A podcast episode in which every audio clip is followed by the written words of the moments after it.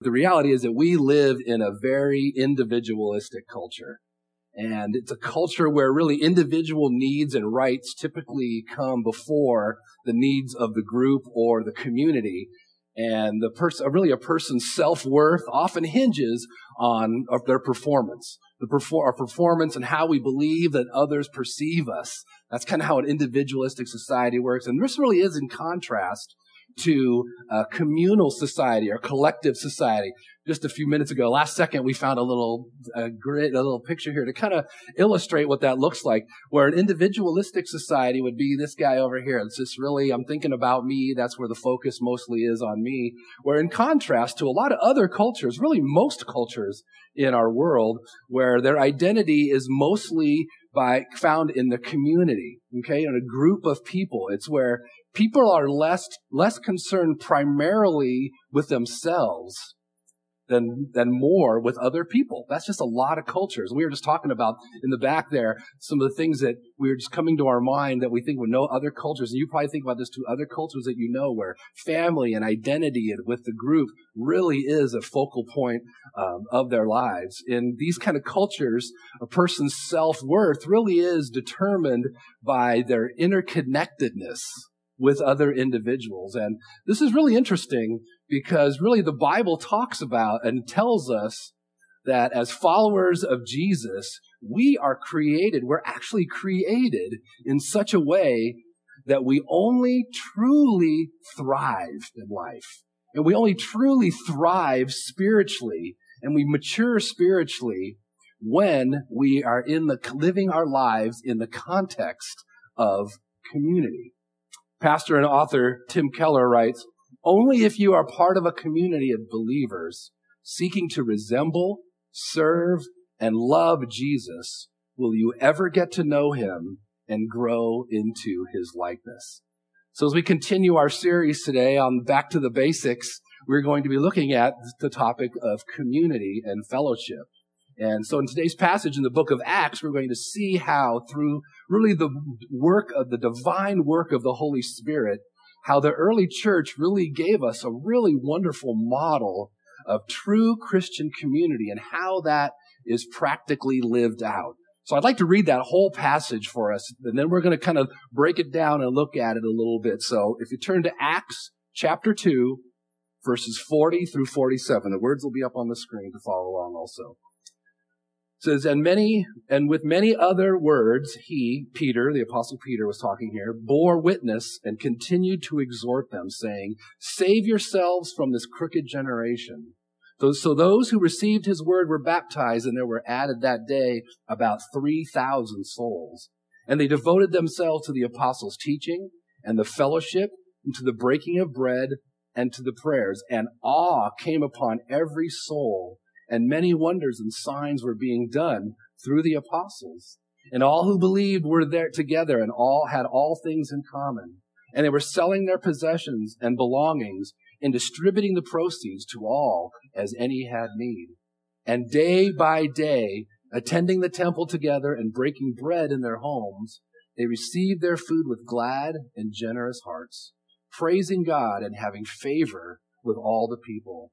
And the Lord added to their number day by day those who were being saved. Let's pray. Father God, thank you for your word. Thank you that it teaches us, it admonishes us, it challenges us. And we pray for that this morning, God. I pray that my words would be the words that you give me, the Holy Spirit, God, that you would speak through me, that your word would go out strong to all of us, Father. Thank you for this day. Thank you for your word. In your son's name we pray. Amen. Someone is awake today. Hi. Oh, got a Greek smile. Good.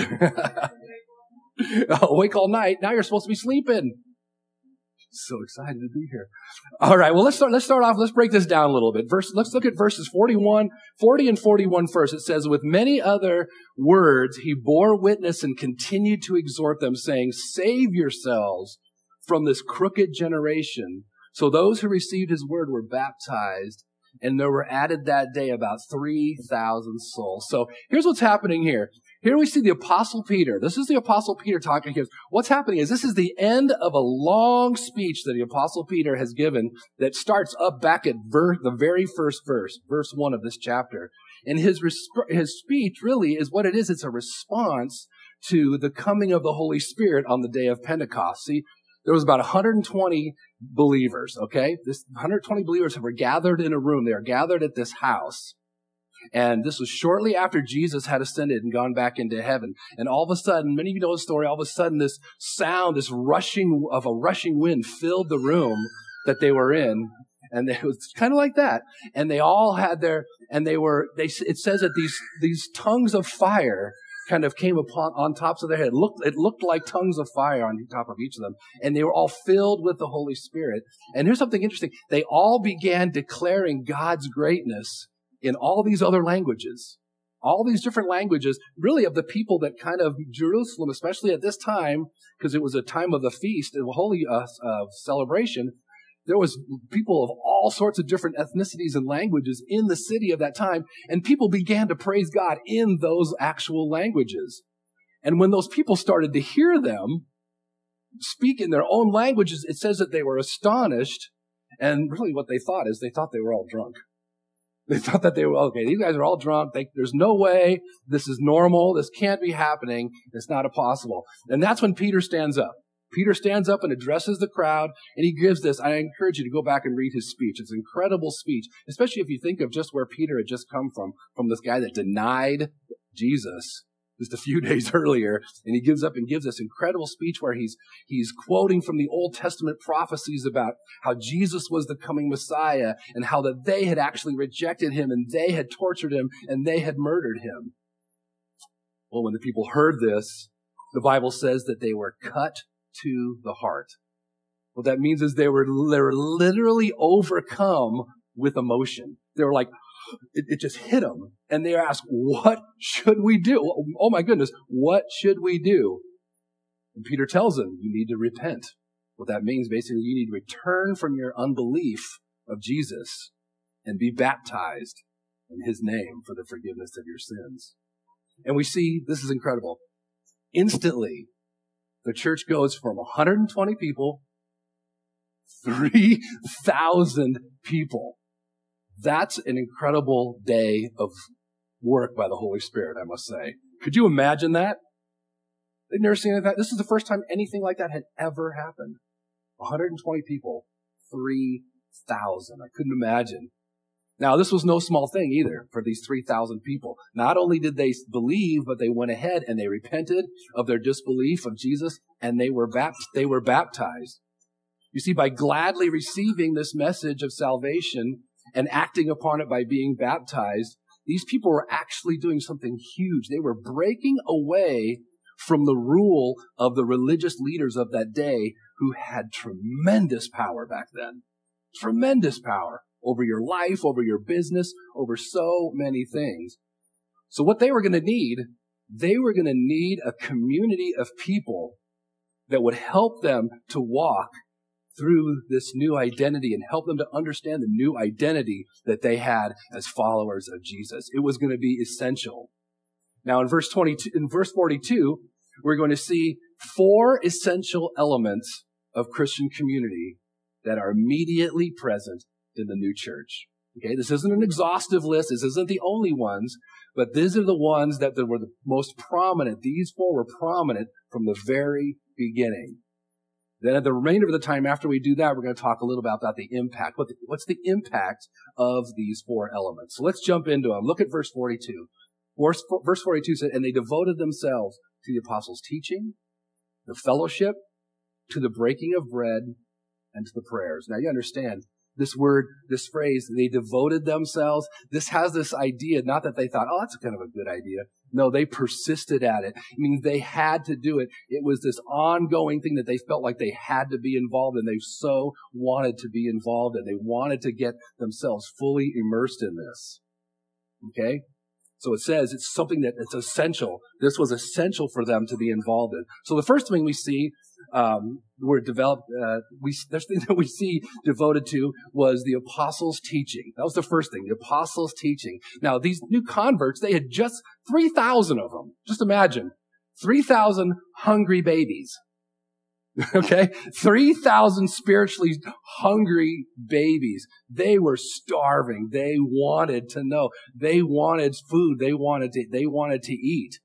Okay? They were hungry to come to learn about the person and the work of Jesus and all that he had said he had done and all this, all that he had said he was about.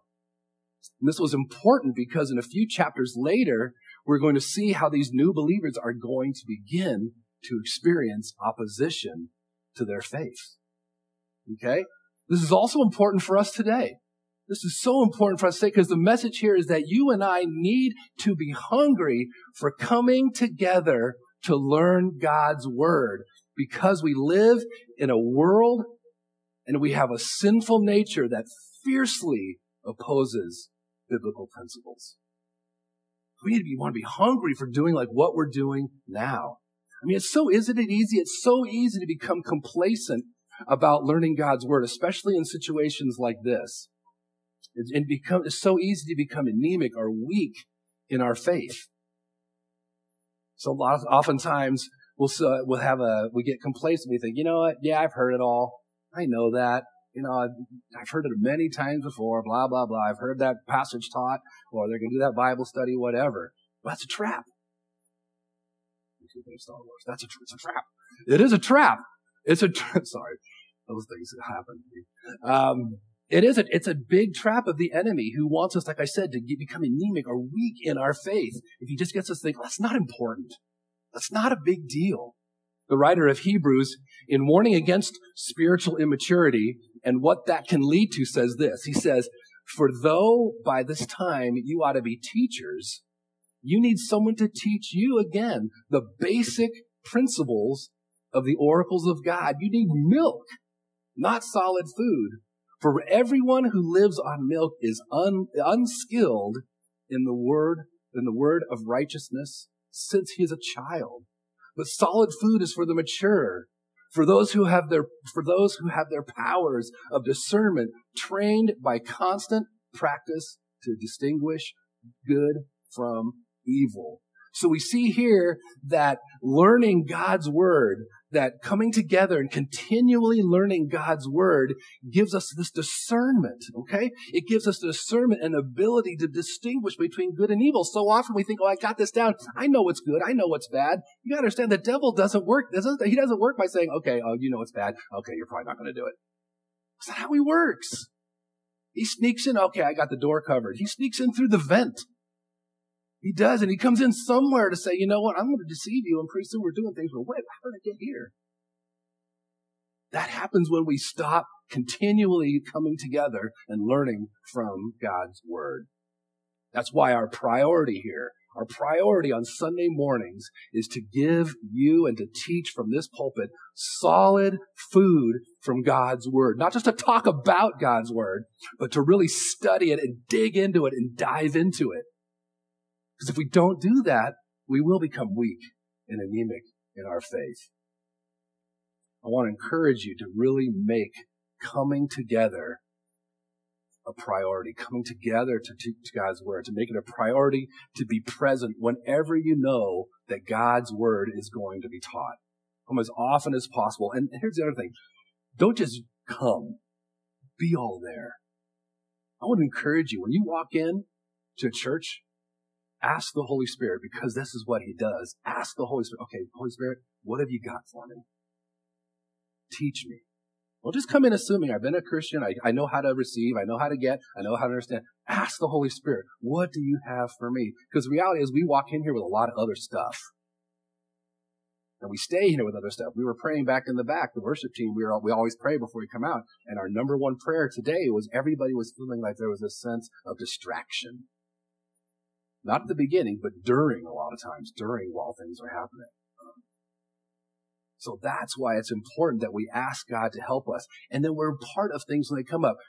Pretty soon we're going to be announcing a women's Bible study that we're going to be starting here on Wednesday nights. that is going to be some meaty, good, solid biblical teaching. We encourage you women to be at that, to come to that. Men, come to the men's Bible study.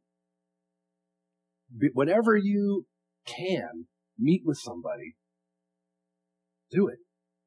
But it comes when there's going to be a time of teaching. Come to those things. So the next element, let's look at the next one. Next element for of community that we see is fellowship. Okay, the word here for fellowship, we, many of you know, is koinonia, which means really it means having or sharing in common. Now, in this context, it has to do with a shared common experience of these believers. It's this deep connection that these believers are having with one another. It's very, very deep. Now, this term fellowship, I gotta admit, it's mis- often misused and misunderstood a lot, isn't it? um, Fellowship of the Ring, all that. But that's not bad. But I'm saying a lot of times we think of fellowship, we think, oh, I got together, we had fellowship. Really, it means so much more than just coming together to watch a game or hang out together or go shopping or, sorry, Lee, go golfing. You know, so I know he's shocked. Um, there's more, it's so much more than that. What, as followers of Jesus, what we have in common, we have in common this intimate connection with God. It's an intimate connection that we have in common. So sure, doing life together, you know, includes watching games, go, watching a game, going golfing, going shopping, hanging out together. That, that's part of doing life together and it's important. But true fellowship happens as we connect with each other believers in an intimate way. That is true fellowship. True fellowship happens as we learn and we begin to meet each other's spiritual emotional and physical needs as the Holy Spirit prompts us to exercise our mercy and our generosity and to encourage one another. In his classic work on community, if you're interested in, at all in the topic of community and fellowship, Dietrich Bonhoeffer has a great little book called Life Together. In this short one sentence, he writes this, in the presence of a psychiatrist, I can only be a sick man. In the presence of a Christian brother, I can dare to be a sinner. That's fellowship. That is fellowship. Next element, next element of community that we see is the breaking of bread. Now, this really is a reference to taking communion, okay, or what many people can call the Lord's table. Um, communion, as you know, is about remembering Jesus' death and his resurrection and looking forward to what he's going to do and his return. It's about remembering what Jesus did for us and celebrating what we receive because of the sacrifice he has made. You know, we should never, ever take lightly the opportunity to take communion together. I know many churches that do it every single Sunday. Every Sunday. Now you're thinking, wow, that would kind of get old. I, well, in the wrong mindset, it could. But in other ways, wow. Coming together as a group of believers and every single Sunday taking communion, it's a good idea. It's a real neat thing. All right. Last element. Element of community that we're, that we see is prayer. And this is something you got to know that Luke emphasizes really throughout the entire book of Acts here. And this emphasis on praying together, really what it comes from, this emphasis that Luke has in this book comes from his realizing this utter dependence on God, what was so necessary in his life. He understood this and he saw that the early church realize, oh my gosh, if we're not praying, we're dead. We have to pray. Concerning the community that prays, and the, with an emphasis of prayer, this one commentator I read this week, he said this, he said, it's like, it's, seek, a community seeks God's direction and is dependent upon God because God's family of people do not work by feelings or intuition, but by actively submitting themselves to the Lord's direction. You know, I've said this many times from up here. I strongly believe that as a church, we need, we need to be able to discern God's will for us. We need to be able to understand where He's taking us. And the only way we can know God's will for this church and the direction He wants to take us is going to be when we gather together and pray. Did I say that loud enough? When we gather together and pray. There's another church in this town. I know they do that every church, every service in Sunday, in their Sunday morning service. It's a part of their service. They have prayer requests and they just stop and they pray as a group, as a church. That's a fantastic idea. I believe that's how we're going to know out where God is sending us. So I want to encourage you to get involved. No guilt here, but get involved when you can in the different ways that we are praying for our church because we know that that's the only way God is really going to move. We have our nine o'clock time that we pray. We'll have people up here afterwards to pray for those that need prayer. We have our prayer chain. We have so many ways that you can get involved in prayer. I encourage you to do that. Thursday nights, another fantastic way to get involved with the prayer. I want to encourage you to do that, to get involved in these things, because that's how God's going to move. You're saying, what's going on with our church? I wish our church would. Well, are you coming together to pray? Come together. Let's pray. Okay? Now, let's look at the impact. Let's look at the impact that these four elements of, of, of community have. Let's start with verse 43. He says, and awe came upon every soul and many wonders and signs were being done through the apostles. So, so the first thing that we see here, the first thing we see is this sense of awe that came upon everyone. Now this awe, this is like, it's like this reverent fear. Okay. It's more, it's more than just saying, Oh my gosh, that's cool. That was awesome. It's more than just going, whoa. It's this awe. It's, it's just actually, it's a reaction. It's this reaction that causes a person to be visibly shaken. Okay. Something was happening and the people were literally going, Oh my gosh. Have you ever had that happen before? Where you see something or think about like if you've ever seen, anybody ever seen like a traffic accident happen? I saw a traffic accident. I was, I was at a, at a intersection filling up gas. This was years ago when I lived in LA and a, I heard the woo, woo, a siren coming down and he was flying. I went, oh, okay. A car came into the intersection. I'd never seen someone get hit that hard in my life. I was visibly, sh- I think I probably left the ground. I was visibly shaken when I saw that. That's what they saying with a sense of awe. Something so big happened that they, they were literally, something happened to them. It was, it was powerful. Uh, this sense of awe is something that it visibly shakes people. And when we add to it this sense of awe, that the fact that the apostles here, it says the apostles were actually doing, they were, they were performing signs and wonders. They were doing these incredible, incredibly astonishing things. They were, they were ca- causing people to be healed. Can you imagine? Can you imagine? I've seen a, a, a, traffic accident, but I've never seen. Can you imagine if someone came up here that was blind and we did, ha- we healed and God healed them? I said, let's, whatever, however that works. We prayed for healing and this person got healed. Or someone comes up in a wheelchair. They haven't walked for years and years and years and all of a sudden they get, they get up and walk. That would be amazing. Would there be awe in this room? Of course there would be awe in this room. I would be more surprised than anybody because I'd be like, well, what the heck is God doing? So awesome. But this is what was happening to those people. The apostles were displaying supernatural power that caused people to go, what? Demons were being cast out. Blind people were, wa- were seeing, people, lame people were walking. People were in awe. It was just amazing. What about today? We don't have the apostles anymore. We don't have the apostles doing miracles and performing signs and wonders for us to be in awe of God. But you know what? We know that God can perform miracles in any way He wants.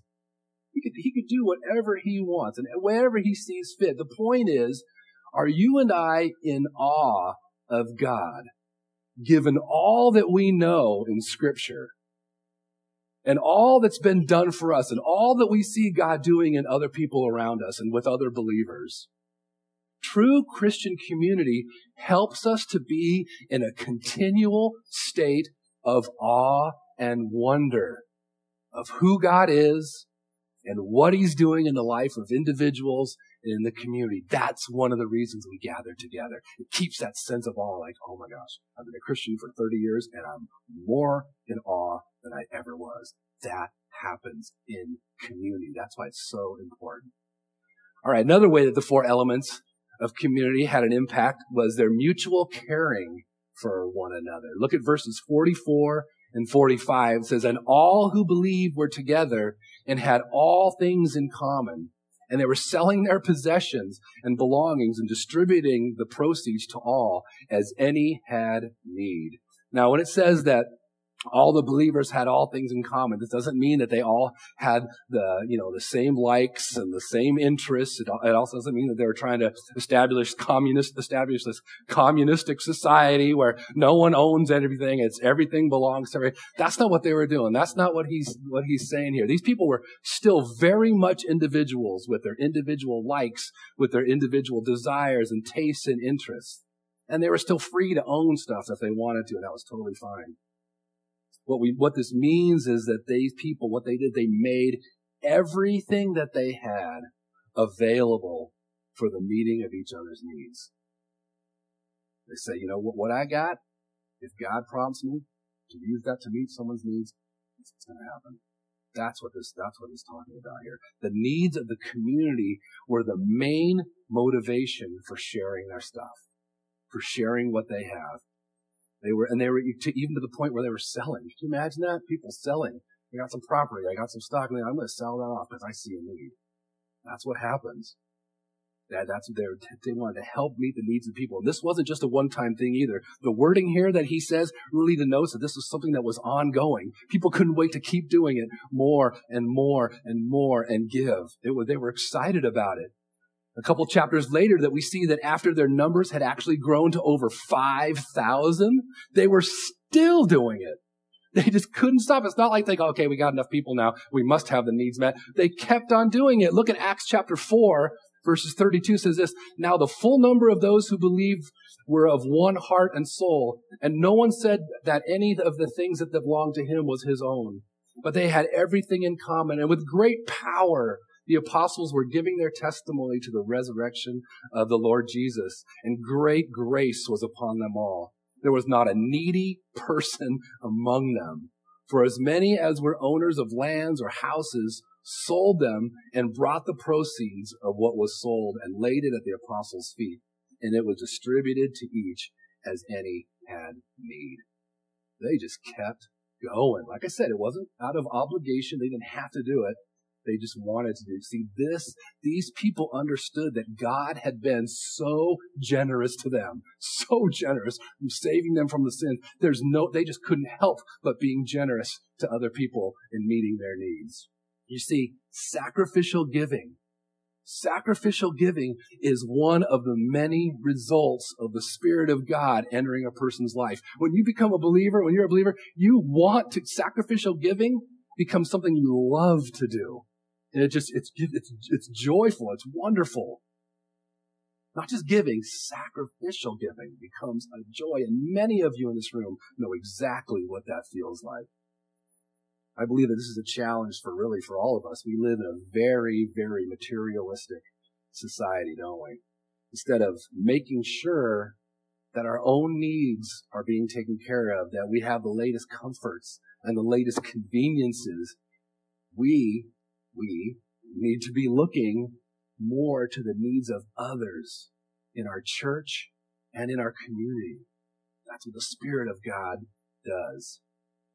Some, practi- some practical ways we can do that really are uh, giving uh, to the needs the presented by the church here. We presented, I was blown away by you guys. We presented a need. We have a sound system that's in the mail right now a sound, new sound system that we're going to use for our church and for the school here. It's on its way. We raised over $10,000 in such a short amount of time. You guys were phenomenally, I, mean, I, the generosity was amazing.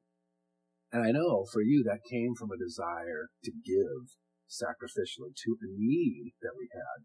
Another way to do that, Gary Kong, here I go the blessing box. But he's pointing to it already. That's his, that's his thing, man. The blessing. We have a little box back there. We've tried to make it as uh, inconspicuous as possible so you don't see it. But it's a box that you can actually, that what we do, this is a box that we use for you can donate money that goes specifically. If someone comes, they have a need, groceries, rent, whatever it is, that's where that money goes. You can drop money in there to take care of that. You can also your you can donate your time or a skill that you have. Write on a piece of card, I do this, or I have this, or what I have this extra car, I have this time, or I have this skill. You can donate, put it in there, and when that need comes up, we can send that person right to you. That's just a couple ways that you can do that. Is that good, Gary? Mm-hmm. Thanks. Okay. So yeah, so that's one other one. Okay. Third way. Third way that the four elements of community had an impact um, was authentic worship. Look at verse 46. He says, And day by day, attending the temple together and breaking bread in their homes, they received their food with glad and generous hearts. So we see here that since regular attendance, really these people were already, as Jews, they were already going to the temple on a regular basis for prayers. What they did is they just continued to do that. They just kept on going, but with a whole new perspective now. They just kept the pra- they just kept the practice going. Okay? But what notice here, what we see is that they also extended this worship not just to the temple, but they started overflowing where? They started going into people's homes. Just being at the temple wasn't enough. Just going to church on Sunday wasn't enough. They took communion together. They ate meals together in each other's homes. These people just didn't go to church. They lived church. That, that doesn't mean that, okay, I gotta be at church at every single event. That's, I gotta be there. No, they wanted, they embodied who the church was and it overflowed into their homes. For them, church wasn't just a once a week gathering. It was a part of their everyday lives, which included being in each other's homes. And this came to my mind. See how much that goes against our individualistic culture, our individualistic society? You don't naturally think, oh, okay, who can I have in my home tonight? Who, where can I go? I can't wait to get to go to someone's home. I can't wait to have someone in my home tonight. There's cat hair on the couch. We can't do it tonight. I have cats on the couch. It's always the winner. Um, Really, we don't think that way a lot of times.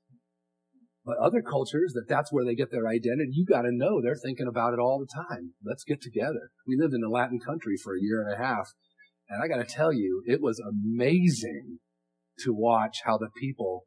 Uh, I don't think anybody was ever alone. There were always groups of people everywhere. At night, the streets were full of people, their little plastic chairs. Everybody sitting out on the street, just hanging out, music blaring, but hanging out and talking together and being together. It made it, that's what they had to do. It made so much sense to them to be together. And that's what these people were doing. So how does this translate to us today? Today, I believe that this translates in a way that we need to see church than more than just a Sunday morning gathering.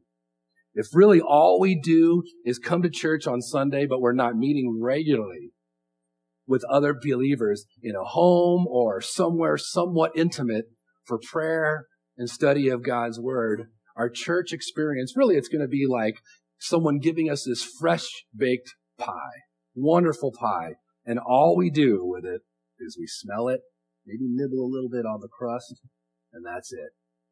We never do any more than that. We don't even savor the full slice that we could totally have.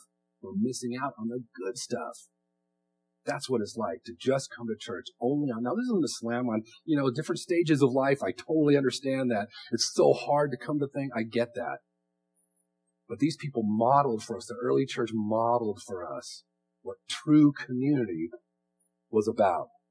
Also, notice when they got together, their hearts were glad, it says. This word glad literally means exuberant joy. These people loved to be together. They loved it. And once again, it wasn't because they were all alike. That's what we normally do, right? We find the people that are just like us, that don't annoy us at all. And you know, they, they're like us. We say, these are my people. And this, these alone. Well, that's not why these people, they didn't, that wasn't the basis for their gathering. Not at all. They could not wait to be together because the sense of intimacy and connection that they shared because of their relationship with Jesus and the joy of true fellowship, even with people that were completely different than them and even unknowing them. There was still joy in coming together. All right, fourth way, fourth and final way that four, the four elements of community had an impact was an impact on those outside of the church. Look at verse 47. It says, praising God and having favor with all the people, and the Lord added to their number day by day those who were being saved.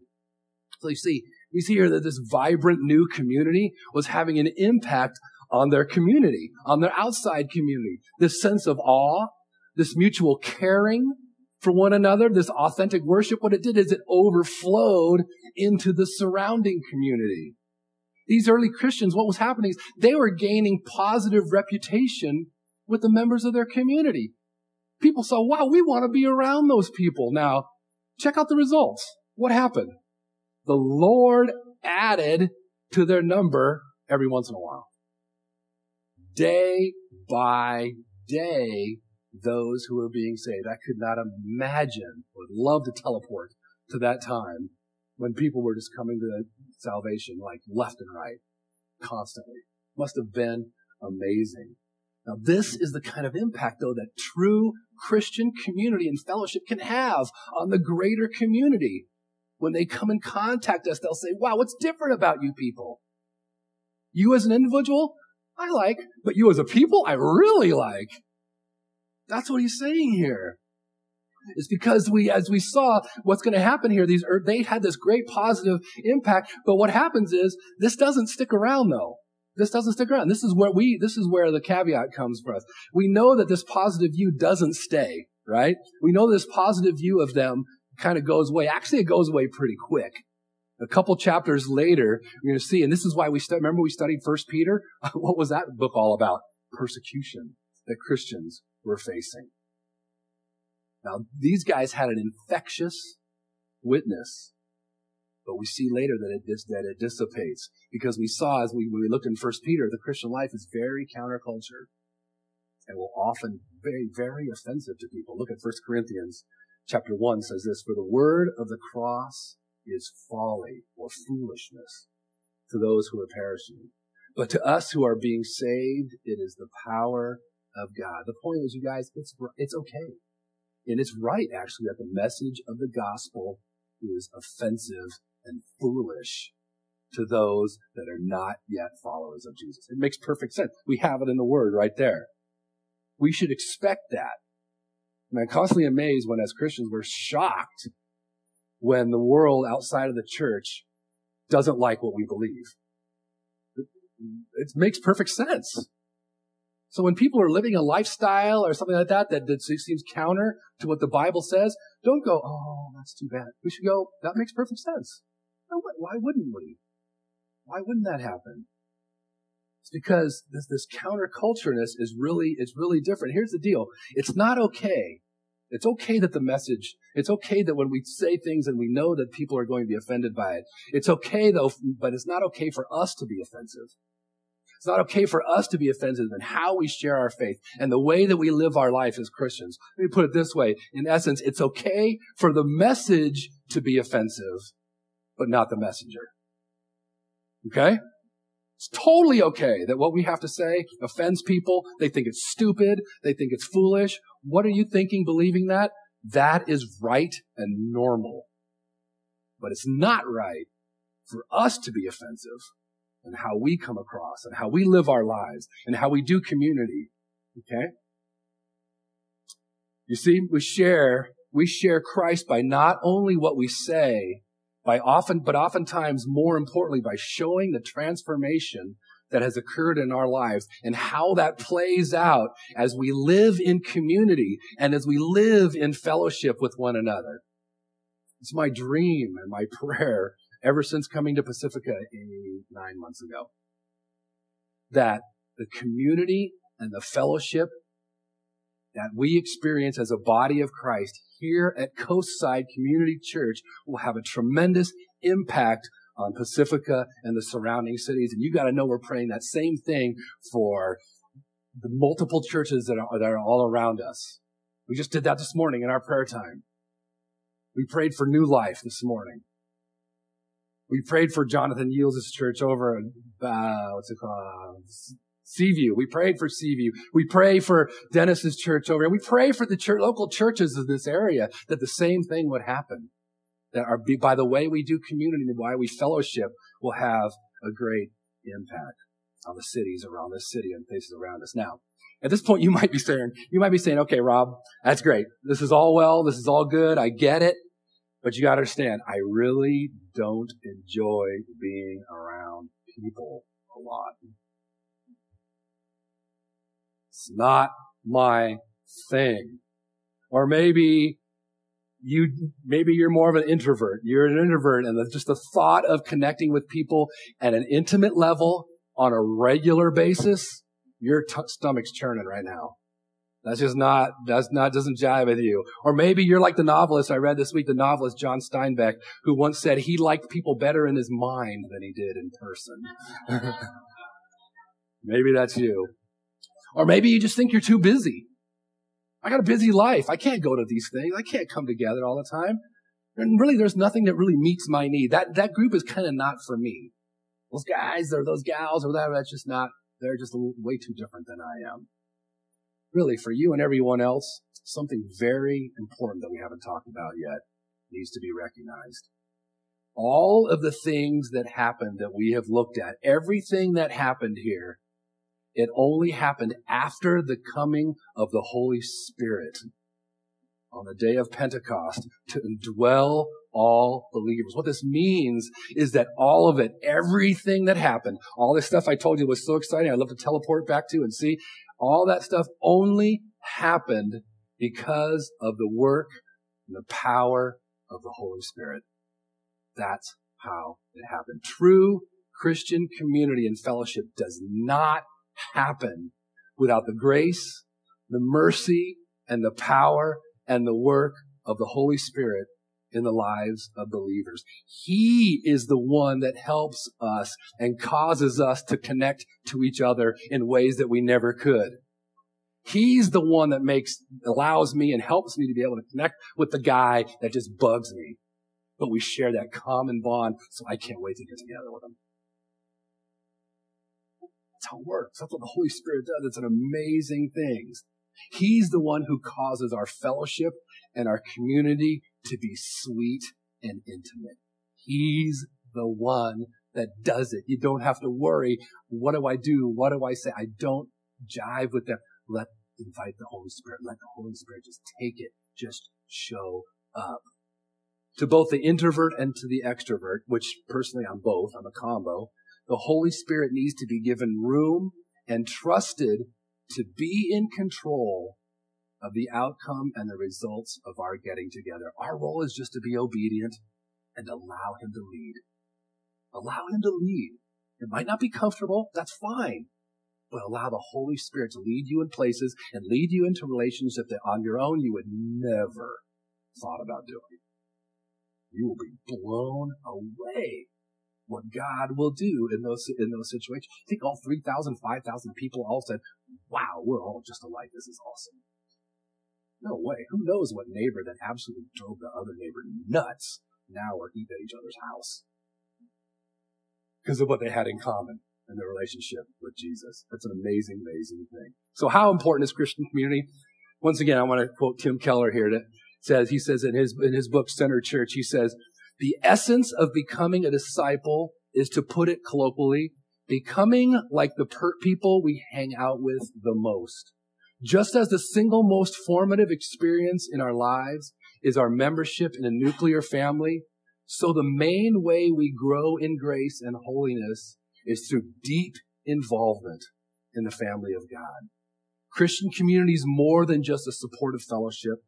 It's an alternate, alternate society and is through this alternate human society that God shapes us into who and what we are. Let me leave you with the verse that um, I think is really good motivation for us to help us to put aside our excuses for not being a part of true community and fellowship. Many of you are familiar with Hebrews chapter 10, verse 24 and 25 says, And let us consider how to stir up one another to love and good works, not neglecting to meet together as some in the habit, but encourage one another, and all the more as you see the day drawing near. Let's pray. Father God, thank you for this great example of how to do church, of how to allow your Holy Spirit to lead and guide, and for giving us really an institution but really even a way of doing life more so that helps us to encourage us to be more and more like Jesus, which is what our, that's our desire, God. So I pray for our church that we would be a community of people that come together because of our common bond and love for Jesus, that we would reach out to those that maybe we normally wouldn't because, but because of this relationship we have, we just really enjoy this sweet community, God. And thank you. Thank you that this is a supernatural thing that you allow us to be a part of. what a great, great God you are. It's in your son's name we pray. Amen. Let's stand as we sing our closing song.